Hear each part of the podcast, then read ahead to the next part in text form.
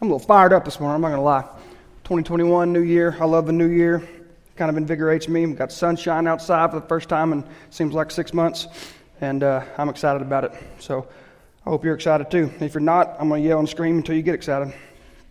So the faster you get excited, the faster I'll get done, the less I'll yell and scream. We're looking at pursue today. You can see on the screen, you can see that we will be in Philippians chapter 3. Pursue is a very strong word of action. Pursue is to chase after something in pursuit of it, whatever it is. When I hear that word, I think of pursuit drill. In football, there's a drill that every player just about I think that has ever played the game of football has probably done this drill. And it's called pursuit drill. It's a high energy drill. It's a high effort drill. It's a drill that you do early and often. In football, and it's just about learning how to take the proper angles, how to see the proper thing, to take the proper angle, and to chase with the proper amount of energy to whatever it is that you're chasing. So it's a drill that coaches love.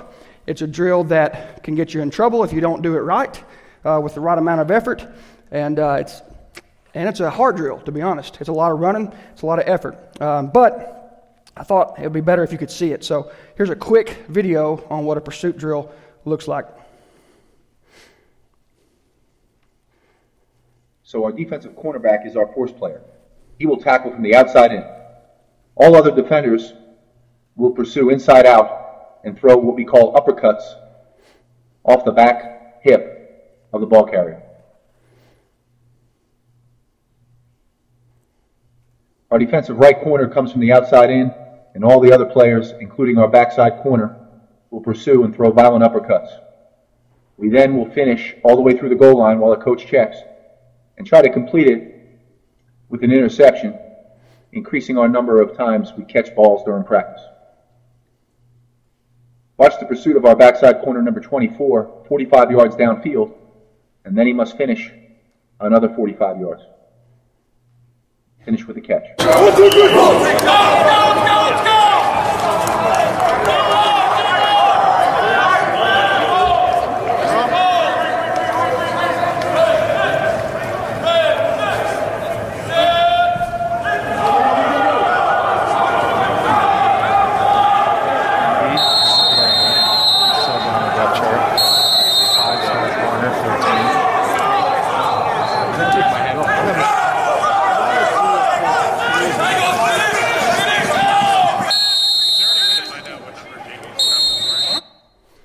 Okay, good. There was the coach. I had to cut out a couple of cuss words there at the end, and I thought I caught it, but I'm glad that I did. So, good we missed that. But that's pursuit drill, high energy drill. A lot of fun, a lot of work. That's what we're talking about today, being in pursuit of something. Today we're getting into Paul's letter to the church at Philippi. We call it Philippians. This is one of Paul's prison letters. It was written when Paul was a prisoner of Nero's Rome. In about AD 61. Paul's writing this letter about 10 years after he has started the church in Philippi. And Philippi is where Lydia and her family were converted to Christianity. It's where the Philippian jailer and his family were converted to Christianity. This church is well established by this point, 10 years after its start. And that is made very obvious by Paul's opening statement in Philippians, where he addresses the whole church at Philippi, as well as, he says, the bishops and the deacons, or the elders, or the pastors and the deacons. But some people like to use the word bishop. And this letter is in response to a gift that has been given to Paul. There's a man by the name of Epaphroditus, who is one of the church members at Philippi, and he has brought a financial gift to Paul. And Paul, in this letter, is receiving that gift from Epaphroditus. They also sent him, Epaphroditus, to Paul to help him fulfill any needs or anything else. Paul acknowledges that they did this and that he's planning on sending Epaphroditus back to them and thanking them for sending him for fulfilling his needs. He does that in Philippians 2, chapter 25. I like all those little details like that because it reminds you that these are real people that went through real things, real events. This is not hocus pocus. This is not fairy tales. This is not once upon a time. This is human beings living for Jesus, living for God, going through real things, difficult things. In Paul's case, he was in prison.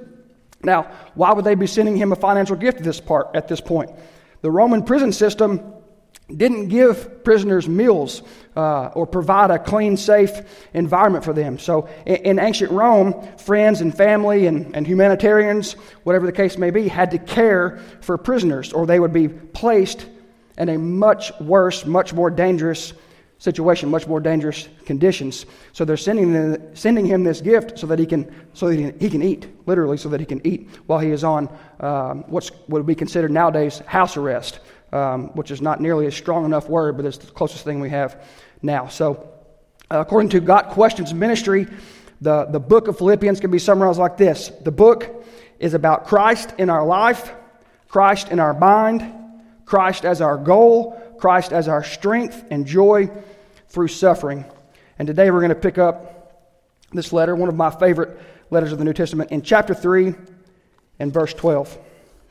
It says, "Not that I have already reached the goal or am already perfect, but I make every effort to take hold of it, because I have been taken hold of by Christ Jesus.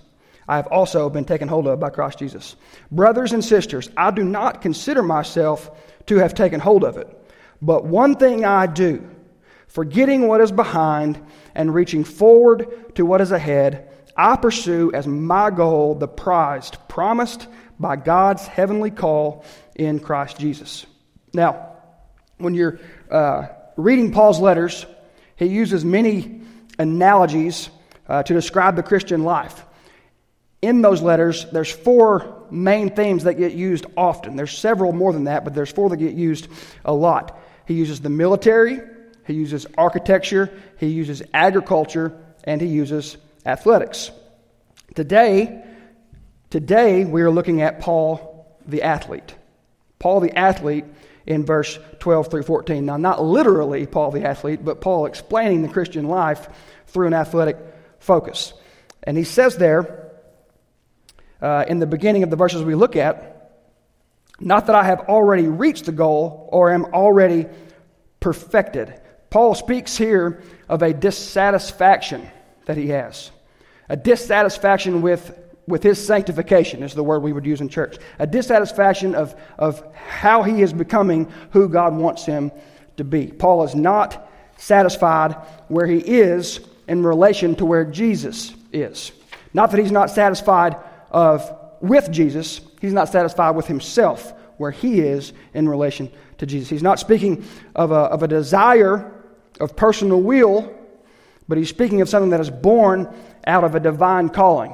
God has placed a calling on him, and in that calling, he is not satisfied in where he is currently in his life at this point. He's not becoming the Christian that he knows he's ultimately been called to be. Now, this is Paul who's on his way to being killed. This is Paul who's done 3 missionary journeys. This is Paul who started the majority of the churches across Europe. This is Paul who wrote the majority of the New Testament. It's this Paul that has done all these things that is saying he's not satisfied. He is very dissatisfied with where he is. He's saying, "I have not taken hold. I have not reached my goal. I am not already perfected where I am."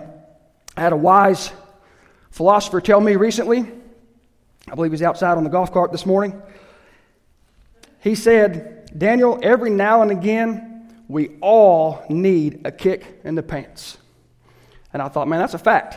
We do. Every now and again, we all just need a reality check. We all need you're not doing what you're supposed to do. You're not doing as well as you can do it. We just need a kick in the pants. It's just the way that it is. That's a fact. Paul is not dissatisfied in himself compared to other Christians. Key point. Paul's not dissatisfied where he is in relation to you or me or any other Christian. He's dissatisfied where he is in Jesus, in following Jesus, in becoming who he wants to be. He is satisfied in Jesus, but dissatisfied in his own personal pursuit of Jesus. So be satisfied in Jesus, but be dissatisfied with your pursuit in Jesus. Move on there in those same verses. You see the part there highlighted. In Paul's dissatisfaction, he turns to devotion. Devotion. He turns to the one thing, he says, the one thing that he is chasing, the one thing that he is after. What is devotion? Devotion is focus. That's what devotion is. Devotion is focus. Do you know that you almost always hit or come near hitting whatever it is that you are aiming at? Whatever you're aiming at, most of the time you come close to hitting that. Make sure you're aiming at the correct target, pursuing the correct calling. Lord, save us from spending our life pursuing a life only to reach that point in our life that we realized we've climbed the wrong ladder. We made it, we got there, but the whole time we spent our energy climbing this ladder to this life when God was calling us to this ladder and to this life. To literally translate the word here, it would be like this, the part that's highlighted, but one thing I do. It would literally be, but one thing. So if you were saying it in person, that's probably how you would say it. But one thing. He says all these other things. I'm not who I'm supposed to be, but one thing. He's really making an emphasis of this one thing. It's like Nehemiah. Nehemiah was so focused, right, Gabe? Nehemiah was so focused on building the wall back in Jerusalem that when they came and put sweet nothings in front of him, trying to get him distracted from the wall, in Nehemiah 6:1, he said, I'm doing a great work so that I cannot come down. I'm focused on the work I've got. I can't mess with you right now. I can't fiddle with that junk. I can't waste my energy. I can't waste my time. I'm focused on the one thing, this one thing. James tells us in chapter 1:8, that a double-minded man is unstable in all his ways. Paul is speaking here of devotion. What are we talking about with devotion? We're talking about priorities. We're talking about values and living wholly with all that we have for the correct priorities and the correct values, focusing on the right thing, the correct thing. So Paul, in his dissatisfaction, he finds his devotion. And now he settles in on his direction. You see here the parts that are highlighted. This is Paul as the athlete, or you, or me as the athlete. This is Paul running the race. This is Paul piloting his horse and chariot to win the chariot's race. This is what he's talking about right here. See, when you're running a race, no one is focused on pursuing the goal when you're running a race and looks around. When you're running a race, when you're sprinting to the finish line, you're not worried about what's around you, and you're certainly not worried about what's behind you. When you're watching a football game, or at least when I'm watching a football game, and someone is running towards the end zone, and they are worried about the guys chasing, what do they do? As they're running towards the end zone and they're worried about the guys chasing them, what do they do? They turn and look back, right? And what do you say when they turn and look back? Don't look back. I've heard that so many times. I've said it. I've heard many people say that in the stands, watching the football game, whatever. Why? Because we know that they're not doing what they're supposed to be doing. They're not focused in the right area. What are they probably going to do? Trip over the 20-yard line, right? As they're on their way to the end zone. So he's saying, don't look back. Don't look back. Don't look back. When Paul says here, and when Scripture speaks of forgetting the past, he says forgetting what is behind. When Scripture speaks of that, and where Paul speaks of that, all throughout Scripture, when it talks about forgetting the past, it doesn't mean that you don't remember anything. He's not saying I don't remember anything that's happened in my past. That's illogical, and that's not really possible to just wipe your memory clear. He's saying don't be influenced by the past. It's like the guys chasing you. Don't be influenced by them. Run to the end zone. Don't be influenced by your past. Run to the future. Run to what is ahead. Pursue what is in front of you. Don't be influenced by the past. Don't let your past determine everything that happens in your future. Go in the correct direction. And the correct direction for us as followers of Jesus and as a church is forward. The correct direction for us is forward. To forget what lies behind does not mean erasing your memory. But as Warren Wiersbe says, it simply means to break the power of the past by living for the future. And that's what we need to be doing, church. We need to be living for the future, for the things that are to come. So Paul, he's dissatisfied with where he is in his relation to where Jesus is. So he finds his one focus, his devotion, which gives him the proper direction forward. And then that leads to his determination. His determination. He determines to pursue. That's his one thing. I'm forgetting what's behind, and I'm pursuing what's in front of me. I'm pursuing what God has for me. I'm pursuing in the correct direction. In his humble admission of being dissatisfied, his humble admission of dissatisfaction, he devotes himself in the correct direction and determines to pursue, or to press on, your English version may say. Same word, different way of trying to translate the Greek into the English. The Greek verb there, to pursue or to press on, is dioko. Dioko. Dioko, some of you will like this, is a hunting word. It's a word in the Greek back then that would have been used for hunting. It's an active word. It's a word of pursuing after something with capturing it in mind. That's what dioko is. It's also a word that is used to describe foot racing, running on foot, chasing after something, which is more of the context Paul's using it of here in an athletic standpoint, from an athletic standpoint. It's coupled with taking hold. In a number of passages in Scripture, when dioko is together, it's with another word that means to take hold of. So the two things go together, to pursue and to take hold of, to pursue and overtake, to chase and to capture, to hunt down. That's what Paul's saying. I'm hunting down what it is God has for me, the calling He has placed on my life, what I was made, created, and put here on this earth to do. I hadn't got there yet, but I'm going to hunt it down. That's what Paul is saying here. He is going to pursue, dioko, what God has for him. I'm pressing forward, Paul says. Are we pressing forward, church?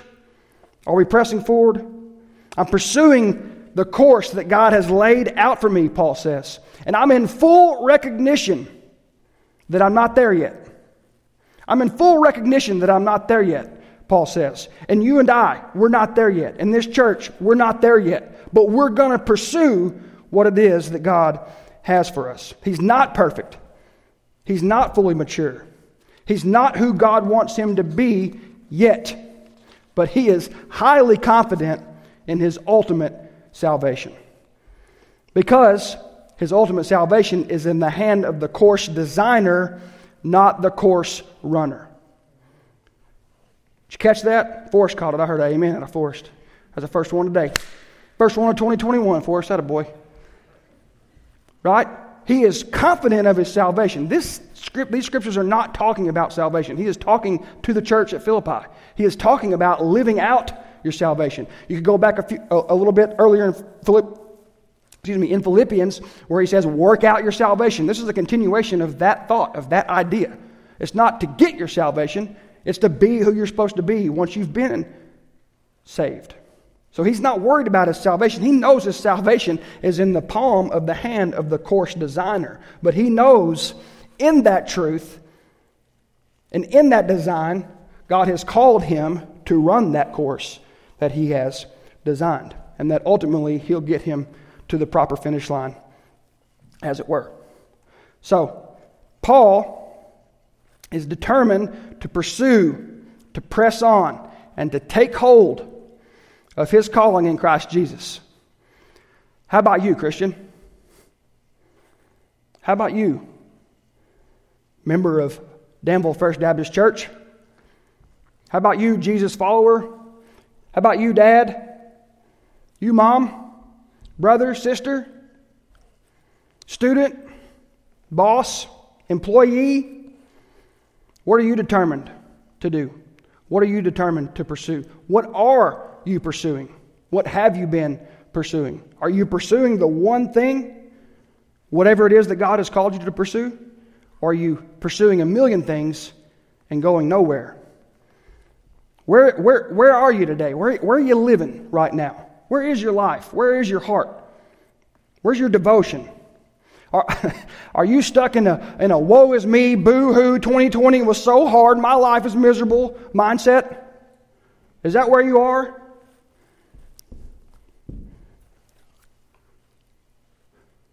Is over. And good riddance. Good riddance. We can't live in 2020. I know you don't want to. I sure don't want to. We don't need to. Paul says, I'm forgetting what lies behind. It's not going to influence my future. His aim, his focus, his direction is in the correct direction. He's aiming at the correct thing. Here's what most people do. Most people live in the past, let it determine their future, let it determine their present, and hope that it leads to the right future. That's not what a Christian is called to do. We are called to keep our eyes on the future, allow that to affect our present, and the past will take care of itself. The past will take care of itself. We are to have our aim, our eyes on the upward call of Jesus. We are to have our aim on what it is that God has put you here to do. And He didn't allow you to be created. He didn't allow you to be put on this earth without a purpose. You have a purpose.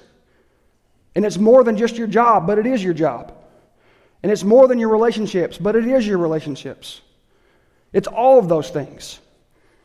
But ultimately, it's to do all those things in a way that honors and glorifies Him, knowing that you will get your greatest satisfaction, your greatest joy, your greatest fulfillment out of doing that, whatever that is. For Paul, at this moment in his life, in AD 61, his greatest joy, do you know he says joy and rejoice over and over and over and over in the book of Philippians for a couple of reasons. One, he loved the Philippians. They were a dedicated, Christ-loving, Christ-following church, and is evident by the fact that they sent him a financial and a human gift to help him while he was in prison. I lost my train of thought. Are you all with me?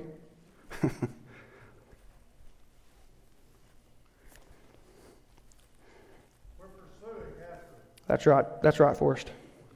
Sorry, I'm not going to tell you what got me distracted, but it was something. It was real. But we'll leave it at that.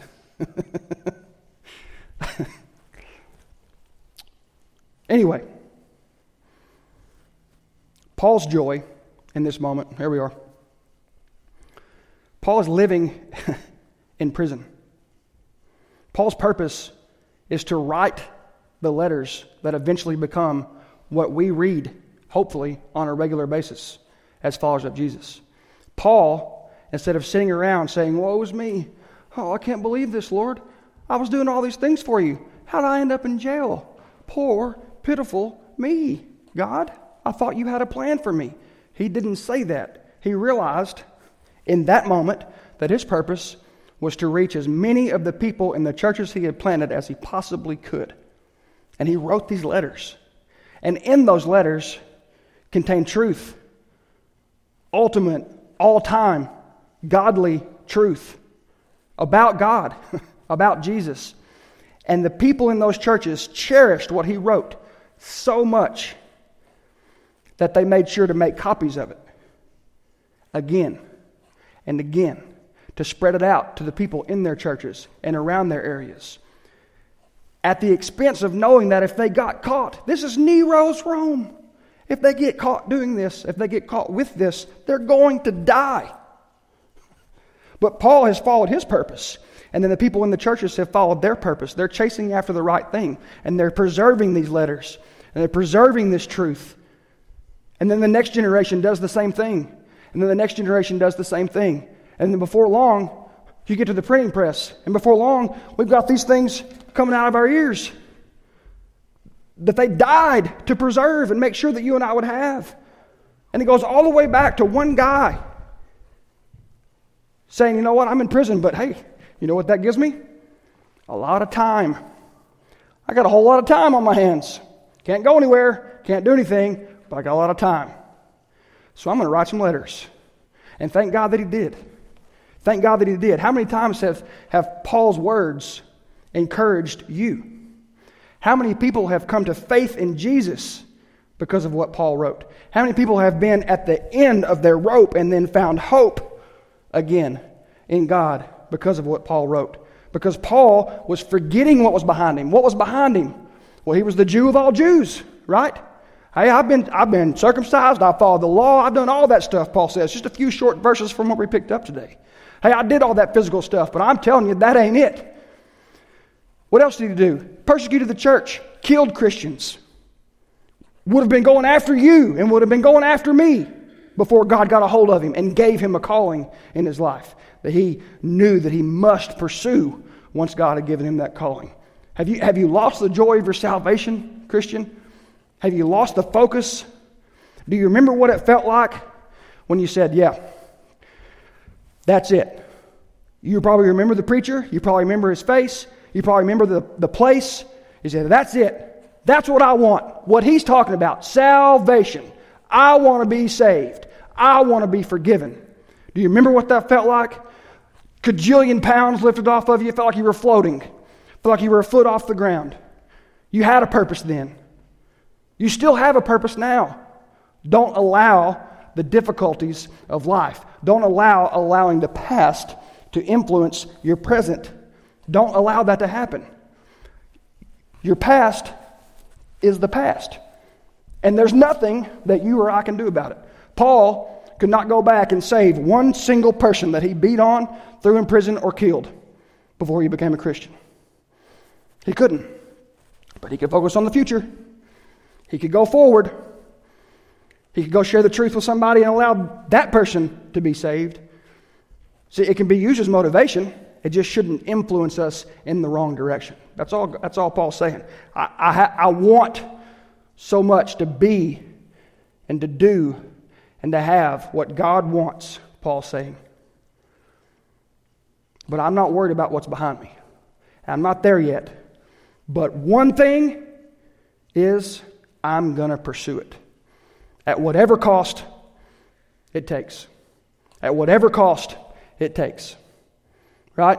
You go back to the pursuit drill. What happens if you don't chase the rabbit like you're supposed to in the pursuit drill? You do it again. What happens if you don't do it right? You do it again. And what happens when 10 people do it right but that one joker, and you know who that one joker was? I can see him right now. When I was in college. Ooh. And you want to choke that one dude. But what happens? 10 guys pursue, one guy wasn't. What happens? You do it again.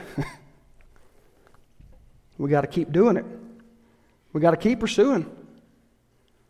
We got to keep pursuing. I've been praying about a word. You know, that's the thing nowadays. You got to have a word for the year. Word for the church and a word for you and a word, one word. And there's some value in that. It's amazing what can happen when you just focus on one little thing. And I wasn't sure. I was like, I don't know. I mean, I'm praying. I don't know, Lord. Everybody's sharing their word and they're doing their thing, and it's cool and everything. And I'm way to go. But I was at a loss. I wasn't sure. And then it was like, dong! God hit me over the head with a 2x4. He was like, just do it, man. Just go. Just pursue. Just keep working. Just keep doing whatever it is I put in front of you. Whatever it is he puts in front of you, church.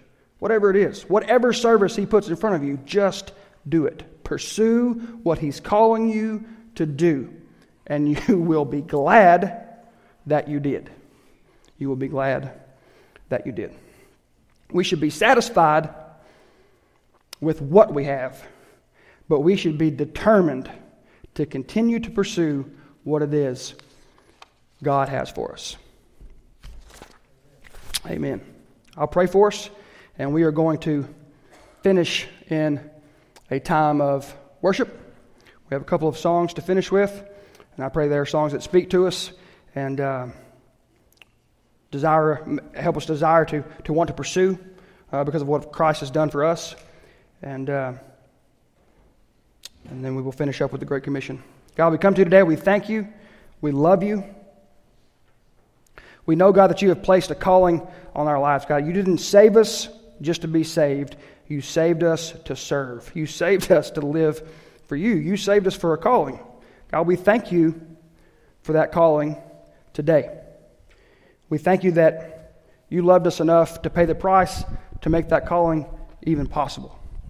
And I pray as we finish up in a time of worship today, in a time of song, that we would just be invigorated by what it is to pursue you, God. We'd be invigorated by the truth that it is to be loved by the Creator of the universe, to have a purpose given to us by the one who made it all and paid it all so that we could have you, Lord, so that we could have it all. In Jesus' name I pray these things. Amen.